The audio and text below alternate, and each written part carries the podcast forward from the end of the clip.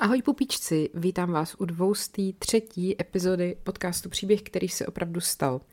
Já jsem Markéta, děkuji vám všem za vaše ohlasy, za zprávy, eh, za vaši podporu na bonusových kanálech herohero.co lomeno podcast příběhy nebo podcast příběhy a piky.cz lomeno paní královna. A dneska mám uh, takovou vlastně specialitu, kterou jsem ještě nikdy neměla, protože tahle epizoda vzniká, uh, je to součást vlastně kampaně kanálu Disney Plus uh, k seriálu Small Light. Ten seriál je o mně doteď neznámé hrdince Mieb Gísový, která je spojená s jménem který je vlastně o dost známější. A možná je to vlastně škoda, protože ona sama udělala věci, který, za který by se zasloužila rozhodně jako větší povědomí lidí, tak mi přijde super, že teď o tom, co udělala, vzniknul seriál. Už vás nebudu napínat.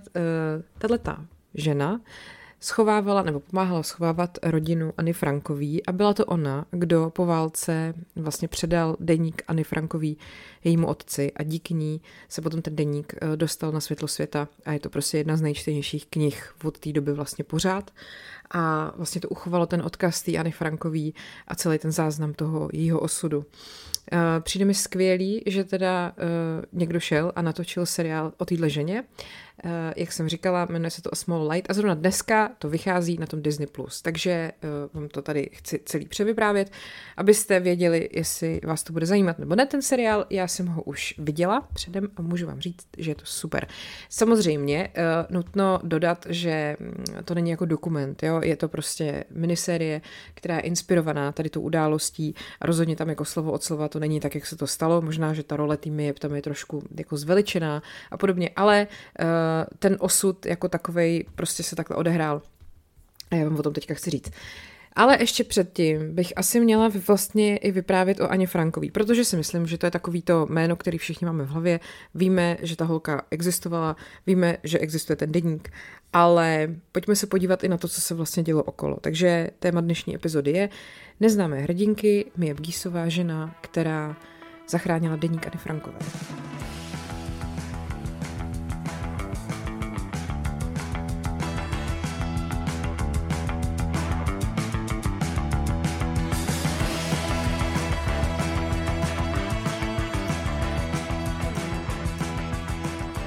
Hanna Franková. Eh, kdo to vlastně byl?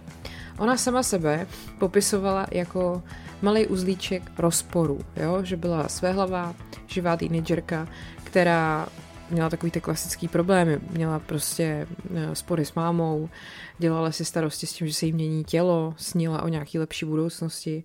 Bohužel ten její život neskončil dobře a bylo to vinou e, vlastně nacistický, mm, nacistického pronásledování židů za druhé světové války.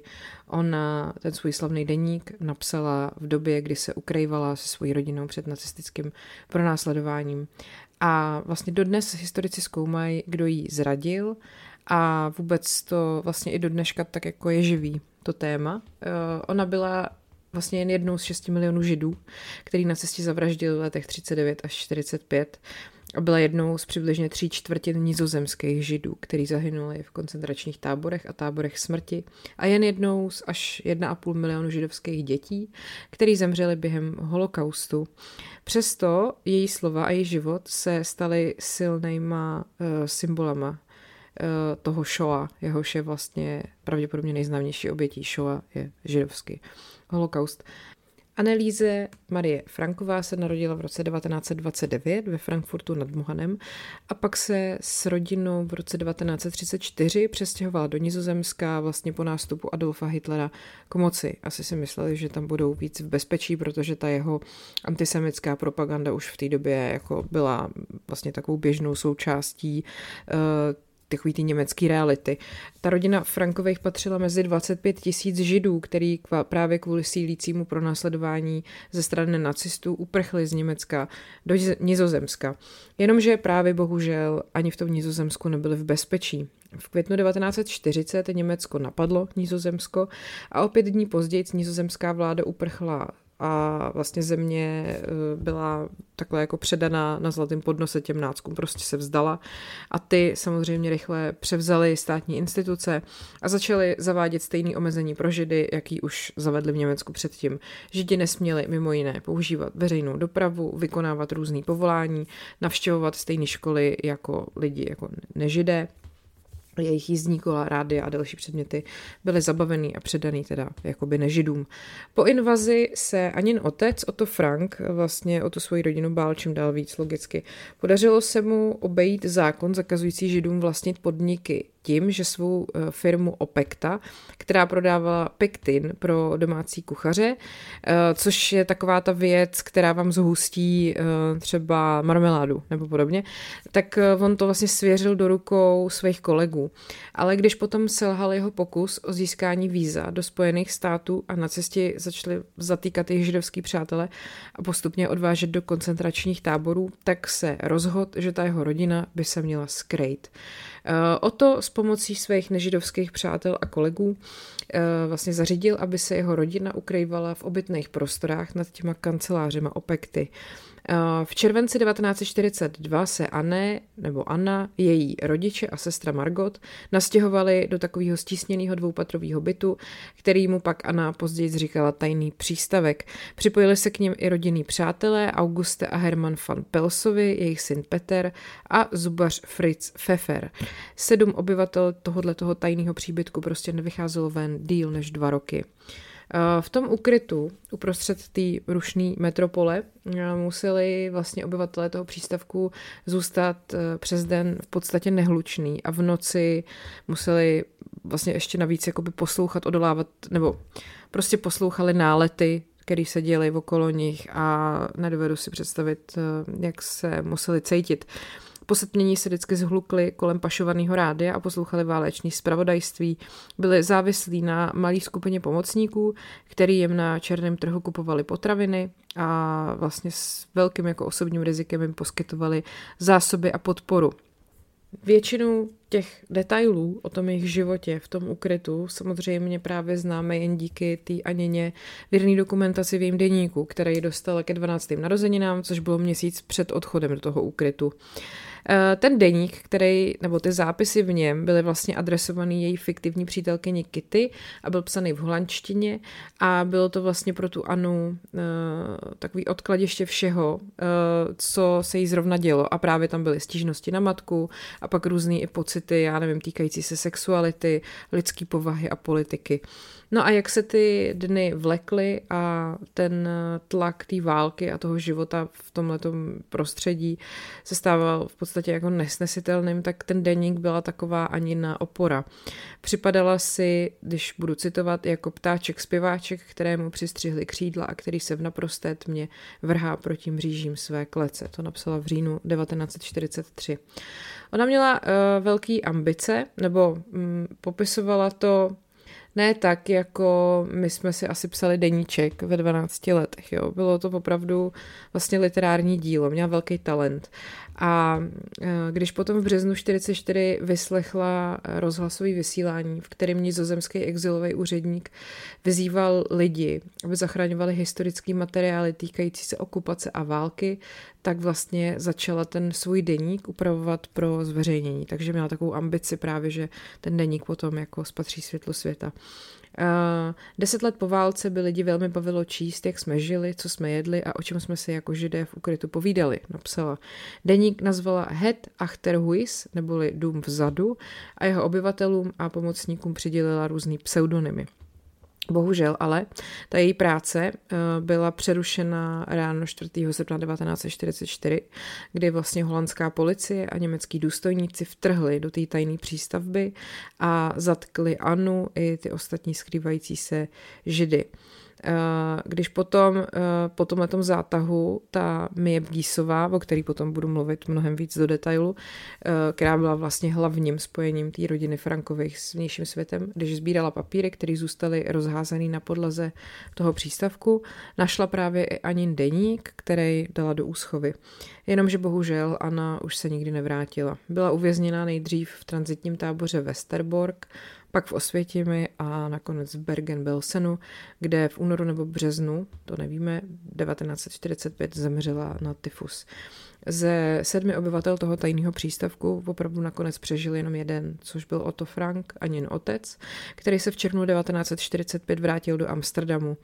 A když se teda Miep dozvěděla, že Anna je mrtvá, odemkla zásuvku svého psacího stolu a dala Otovi deník jeho dcery. Ten otec byl úplně fascinovaný a šokovaný tím, co v tom deníku našel. Vlastně spoustu důkazů o tom, jaká doopravdy ta jeho dcera byla, že, byla, že měla složitou povahu, byla hluboce citově založená, velmi jako podceňoval, nebo měl takový pocit. E, začal vlastně se o části toho deníku potom dělit s rodinou a přáteli a potom vlastně i silně zkrácenou verzi toho deníku prodal e, nizozemskému nakladateli. A v roce 1952 potom vyšla kniha Anna Franková, Deník mladé dívky v angličtině. A stalo se to v podstatě kulturním fenoménem. Po úspěchu divadelní adaptace Alberta Heketa a Frances Goodrich eh, z roku 1955, která mimochodem získala Pulitzerovu cenu, se kniha dostala právě na seznamy bestsellerů po celém světě. Eh, dala vlastně takovou zvláštní dětskou tvář s těm nepochopitelným šílenostem, co se během holokaustu děli. Stala se povinnou četbou na mnoha školách a představovala prostě to, co americký muzeum a památník holokaustu nazývá prvním a někdy jediným kontaktem mnoha lidí z historií holokaustu. Je pravda, že spousta lidí prostě četlo deník Anny Frankový a už třeba dál se nikdy o holokaust eh, nezajímali. A tohle je opravdu jediná věc, kterou si ale velmi dobře pamatujou ta popularita i vlastně to, že pořád ta její popularita trvá, jo. Už je to od konce války 80 let a vlastně ta kniha je pořád jakoby živá. Eh, samozřejmě zakrývá mnoho skrutý reality toho holokaustu, protože deník končí před zatčením té rodiny, čili vlastně čtenáře ušetří většiny podrobností o tom, co se s tou Anou dělo po tom jejím zajetí. Frankovi měli taky mnohem určitě víc prostoru, stability a podpory, než většina z těch 28 tisíc nizozemských židů, který se za války skrývali. A taky bohužel jsou její slova často nesprávně citovaný nebo třeba vytržený z kontextu. V nejslavnější a nejcitovanější pasáži deníku Anna napsala o svém přesvědčení, že lidé jsou v srdci opravdu dobří, ale jinak ve většině toho, co psala, vlastně dokumentovala chmurný pohled na lidstvo a vyjadřovala jako tu otřesnou úzkost z války a pro následování. Prostě nemohu stavět své naděje na základech, které se skládají ze zmatku bídy a smrti. Jo, napsala hnedka po té svojí nejslavnější větě. Vidím, jak se svět postupně mění v poušť, slyším stále se blížící hřmění, které zničí i nás. Ten Anin deník prostě pomohl světu dozvědět se o hrůzách té nacistické genocidy evropských židů a zároveň ale vlastně na ty bedratý 15-letý dívky, která byla zavražděná, hodil takovou docela symbolickou, těžkou, jako takovou velkou zátěž a vlastně ta dívka už nemůže mluvit sama za sebe. Málo která jiná spisovatelka vyvolala tak silné emoce, tak zuřivou majetnickost, tolik sporů o to, kdo je oprávněn mluvit jejím jménem a o to, co její kniha představuje a co ne. To je docela zajímavý, to k tomu napsala autorka Francine Prose. To, že prostě se vůbec jako lidi baví o Aně Frankový, bohužel taky znamená, že, jsou, že existují spory třeba o pravost a legitimitu toho samotného díla. Prostě navzdory několika ale rozsáhlým forenzním šetřením, který opravdu prokázali, že Anna Franková ten deník napsala, eh, existují nepravdivý tvrzení, že jde o podvrh, eh, vlastně to nadále podněcuje nějaký popírání toho holokaustu a dochází vlastně taky k tahanicím o to, komu patří ten Anin odkaz, včetně právních bitev mezi domem Anny Frankový v Amsterdamu, kde jsem byla, mimochodem. Uh, je to jako když tam jste, tak bohužel mě trošku, nebo takhle, nemůžu to říct, že mě na mě nedechla ta atmosféra, ale prostě nevím, nějak jsem asi čekala něco jiného. Každopádně uh, ten dům Anny Frankový uchovává uh, vlastně tajný místo uh, toho ukrytu jako takový muzeum a druhý, kdo se pere, je Anna jako fond Anny Frankový, kterou založil Otto Frank a ta zase vlastní práva na ten text. Jo.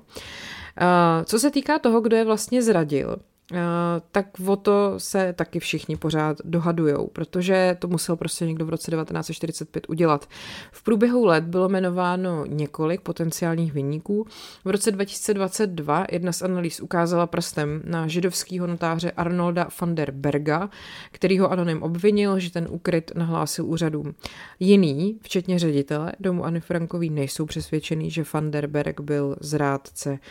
Nicméně teda ta síla toho příběhu Ani Frankový prostě spočívá v té mm, asi nejvíc na, jako v tom, co je na tom vlastně nejvíc frustrující, což je to, že ten román je nedokončený, ten příběh je nedokončený. Ten její zkrácený deník, eh, ten její tragicky krátký život a vlastně eh, to, že nikdy nebudeme mít takovej ten, takovou tu pointu toho příběhu, to je na tom paradoxně to lákavý. To je na tom podle mě to, co lidi jako děsí, tudíž přitahuje. A přesto teda její slova, který uh, napsala, uh, tak nějak furt jako přetrvávají a jsou nadčasový. Nikdo nezná ani nu lepší stránku, napsala v posledním záznamu svého deníku. A to je takový prostě až děsivý, že jo. Každopádně, pojďme se podívat na Mie Gísovou, protože to je velmi důležitá osoba tady v celém tomhle příběhu. Mám tady takový vtipný útržek z deníku The Independent o tom, jak se mi Gísová chtěla jít podívat do domu Anny Frankový. Před několika desítkami let, kdy byl v Amsterdamu zřízen dům Anny Frankové jako muzeum, obešla americká spisovatelka a starší holanděnka fronty před domem a pokusila se vejít přímo dovnitř. Byly zastaveny. Trochu jsem se zarazila. Nevíte, kdo to je? Vypráví spisovatelka Alison Leslie Gold, deník Udí Independent o své společnici. A oni, že ne, byla to přece jenom další stará holanděnka. Jenomže tou dámou právě byla ve skutečnosti Mie Gísová, což byla Bejvalá kdysi dávná zaměstnankyně Oty Franka, která 25 měsíců, den co den, vcházela do stejné budovy a vycházela z ní, když za druhý světové války pomáhala ukrývat toho svého šéfa a jeho rodinu před nacistama. A byla to právě Miep, kdo po tragickém odhalení uprchlíků uchoval ten deník Anny Frankový a i další díla, týhletý mladý spisovatelky a nakonec to právě všechno předala panu Frankovi eh, se slovy, toto je odkaz vaší dcery. Miep se do, dožila 100 let, zemřela měsíc před svýma stejma prvníma narozeninama v roce 2010 a v tom uh, století uplynulým vlastně projevila neuvěřitelně jako takový stoický hrdinství, kterýmu se fakt vyrovná jen málo kdo, protože ona a její manžel Jan uh, tohle to prostě celý zvládli bez toho, aby zradili, aby se zhroutili, aby prostě udělali nějaký přešlap, který by mohl tu rodinu Frankových stát život o dost dřív. Ale oni oba to vlastně celý život tak jako bagatelizovali. Uh, Mieb zůstala na sklonku života potom jediným pamětníkem, který měl vzpomínky na tuhle tu utajenou dobu v té v přístavbě, kdy ty Frankovi a jejich přátelé snášeli ten teror prostě, který tak jako číhal všude. A tam Mieb a další pomocníci se teda odvážně vydávali do těch ulic na ten černý trh nakupovat jídlo, aby jim ho mohli poskytnout. Ten seriál A Small Light, nebo je teda v překladu Malé světlo, uh, od, uh, který, který teda už od dneška můžete vidět na Disney+, Plus, je z produkce National Geographic. Ten zkoumá vlastně Miepin život před a během těchto těch časů a uh, líbí se mi, že ona je tam znázorněná jako taková temperamentní, hrozně přímá, uh, veselá holka a strašně se mi i líbí, jak je tam vlastně na začátku popsaný to, jakým způsobem ona se dala dohromady s tím svým manželem Janem. Tak, uh, pojďme se na to podívat. Mnoho lidí z nás ani na denníku příběh o tom, co se dělo uvnitř přístavku, ale to, co se dělo venku, uh, Miep a Jan ukrývali další lidi v Amsterdamu a okolí. Jo? Takže na jedné straně knihovny je příběh dospívání a na druhé straně je další příběh dospívání. Říká k tomu uh, spolutvůrkyně toho seriálu Joan Reiterová právě pro The Independent. Uh, takže Miep Gísová se narodila jako Hermín Santrušicová 15. února 1909 ve Vídni, kde žila se svojí rodinou asi do svých 11 let. Uh, potom, bohužel, byla nemocná a podvyživená po nedostatku potravin během první světové války, poslaná právě k pěstounům do Nizozemska a už se vlastně nikdy nevrátila zpátky.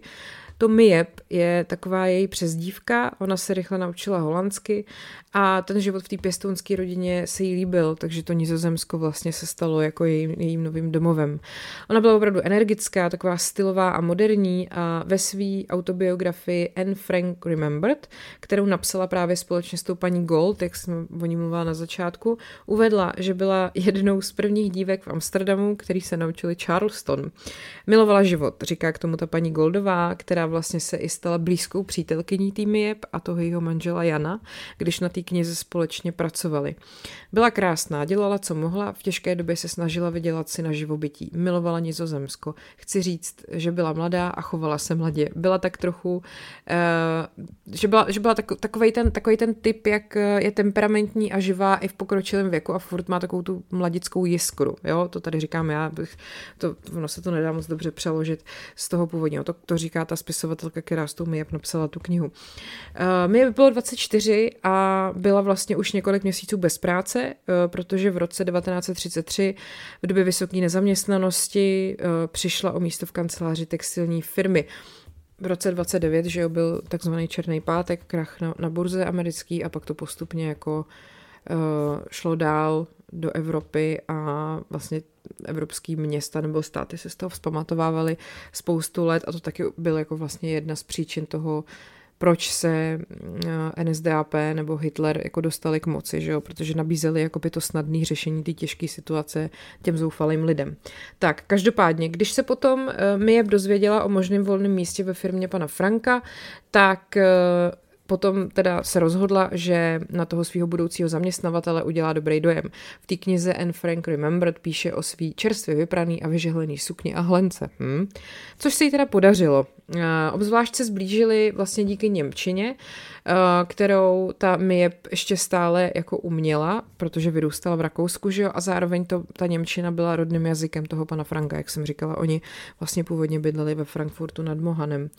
A ta jeho žena žena pana Franka Edith a dcery Ann a Margot se vlastně k němu teprve měli připojit, jo? že on byl opravdu čerstvě přestěhovaný z toho Frankfurtu, když tu Miep najal.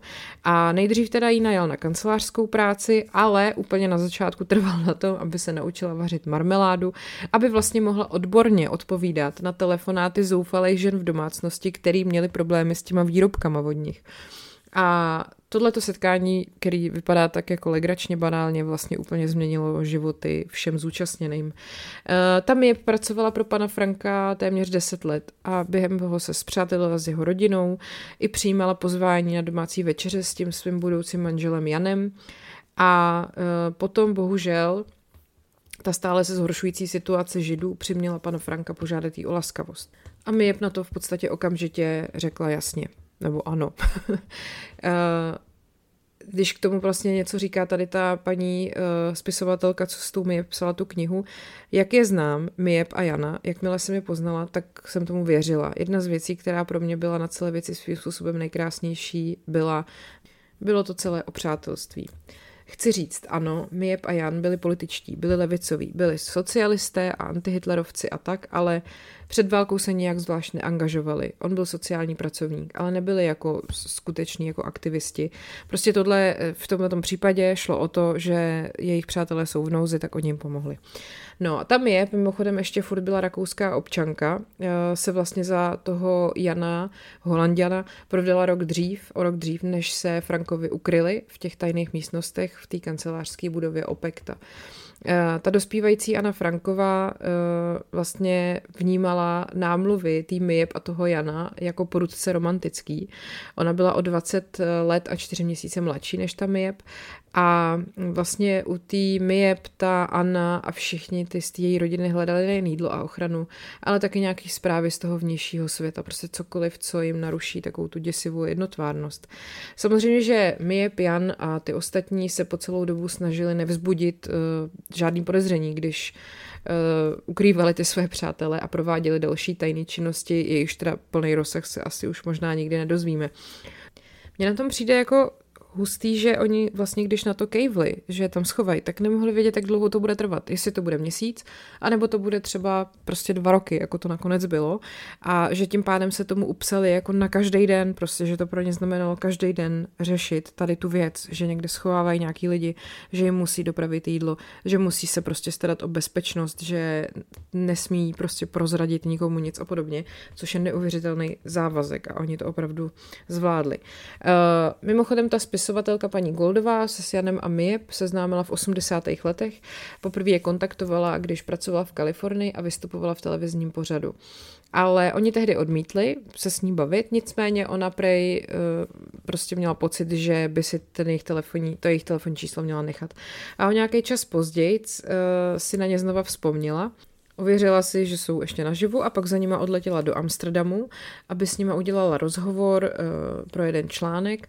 No a rychle potom následovala nabídka na vydání knihy. Oni nakonec teda se dohodli a vlastně ona s nima na té knize spolupracovala, protože byla teda překvapená, protože nebyla nějak jako známý autor. No a během toho procesu se právě velmi zpřátelili. Uh, když vlastně s úžasem poslouchala, eh, jak to vypráví, tak jí na tom nejvíc fascinovalo, jak byli stoický u toho. Pořád říkali, my jsme nic neudělali, je tolik lidí, kteří udělali mnohem víc. No ale je teda nepopiratelný, že jak my je, tak Jan a, a ty další lidi z jejich okolí vlastně opravdu denně riskovali svoje životy a šli rozhodně nad rámec svých možností, protože byli vlastně znovu a znovu uprostřed neustálého nebezpečí v tom nacisty okupovaném Amsterdamu. Musela sehnat jídlo, musela ty lidi nakrmit, eh, což bylo velmi těžký, protože ty nacistický vojáci velmi jako podezřívavě kontrolovali všechny nákupy potravin. Eh, Mie by byla sice vdaná, ale furt bezdětná, takže musela kromě sebe a Jana, nebo takhle, jako oficiálně měla živit jenom sebe a Jana eh, a najednou ona musela ale zajistit dostatek jako zásob jídla pro osm lidí. K tomu ten Jan ještě dělal nějakou další jako odbojovou činnost, o který samozřejmě nikomu nemohl říct a neřekl to ani tým Jeb, takže tam ještě třeba hrozilo, že najednou se něco provalí z úplně jako jiného ranku, než bylo ukrývání uh, osmi lidí v přístěnku někde nahoře nad uh, Opektou. Každopádně jediný syn manželů, Paul Gies, uh, zemřel už taky a jeho vdova a děti se nadále snaží zachovat odkaz vlastně těch prarodičů. Stejně jako paní Gold, která svůj vlastně blízký a nečekaný vztah s Miep a Janem popsala v knize Found and Lost, Mittens, Miep and Shovelfuls of Dirt. Uh, věří, že manželé by byli velmi dojatý i celým tím letím novým seriálem, o kterém vlastně jsem na začátku mluvila a je tím pokračujícím zájmem o příběh toho jejich života i o příběh těch Frankových a dalších lidí, kteří jim pomáhali. Uh, Eh, na univerzitách existují kurzy o altruistické osobnosti a ona je tak trochu eh, vlastně příkladem někoho, kdo lidskou laskavost přijal a později i daroval. Ještě mi přijde zajímavý, co potom říkala Mie Bgísová, když vyšla ta kniha Anne Frank Remembered. Navzdory svému věku jsme s Janem udělali to, co se po nás po vydání knihy žádalo. Procestovali jsme mnoho zemí a setkali se s mnoha přeživšími holokaustu. Když jsme se setkali se školáky v Německu a Rakousku, z nichž někteří byli potomky nacistů, někteří nám řekli, naši rodiče o tom, co se stalo za války, nemluví. Naši prarodiče také ne. Prosím, řekněte nám, co se stalo. Protože protože jsme s nimi mohli mluvit německy a protože uh, jsem pocházela z Vídně, jinými slovy, protože jsem byla jedním z nich a ne cizinkou, mohla jsem jim vyprávět pravdivý příběh toho, co se stalo. Mohla jsem jim vyprávět a také jsem vyprávěla podrobnosti, o kterých se s nimi jejich rodiče a prarodiče rozhodli nemluvit tu chvíli jsme byli s Janem opravdu rádi, že jsme se nechali přemluvit, abychom vyprávěli náš příběh. Uvědomili jsme si, že říct pravdu o tom, co se stalo z našeho pohledu, je nezbytné a že mluvit s těmito školáky je poslední důležitý úkol našeho života mm, i vlastně ten tým, který stojí za tím novým seriálem uh, Small Light, tvrdí, že při, té tvorbě toho seriálu cítil obrovskou zodpovědnost. Jsou to lidé, který, které obdivujeme, říká paní Rejtrová, která na tom seriálu pracovala se svým manželem Tonym Filanem a režisérkou Susanou Fogel. Uh, jsou to lidé, které zná celý svět, je to tragédie, takže za to cítíme obrovskou zodpovědnost, abychom tyto lidi uctili, dobře vyprávěli jejich příběhy a udělali jim dobře, nebo ty jejich památky památce. No a když se jim potom, když se jich potom eh, vlastně novináři ptali, co by si měli lidi z toho příběhu týmy odnést, tak eh, je to právě to, co ona i ten manžel neustále zdůrazňovali, že no, nasadit krk, nebo vůbec mít jako odvahu nasadit krk a skromným způsobem nedělat z té odvahy divadlo, a taky, že přátelství stojí za to, abyste kvůli němu riskovali život, když jsou vaši přátelé v nesnázích. Chci říct, že tohle opravdu oba říkali pořád dokola. Naši přátelé byli v nesnázích a to jim prostě stačilo proto, aby uh, nekoukali do, doleva doprava a prostě jim dva roky poskytovali to nejlepší, co mohli. A mně to přijde hrozně dojemný a je to hlavně příběh, který se opravdu stal a neznámá hrdinka Mie Bgísová a její manžel Jan lidi, kteří ukrývali rodinu Anny Frankový a žena, která potom poskytla ten deník jejímu otci po návratu z koncentračního tábora. Tak doufám, že se vám tenhle příběh líbil a pokud byste chtěli vidět život Mie Gísový i na plátně, tak právě na Disney Plus si ho můžete od dneška pustit pod názvem Small Light. Tak děkuji vám za pozornost a mějte se hezky a ať je váš život příběh, který se opravdu stal.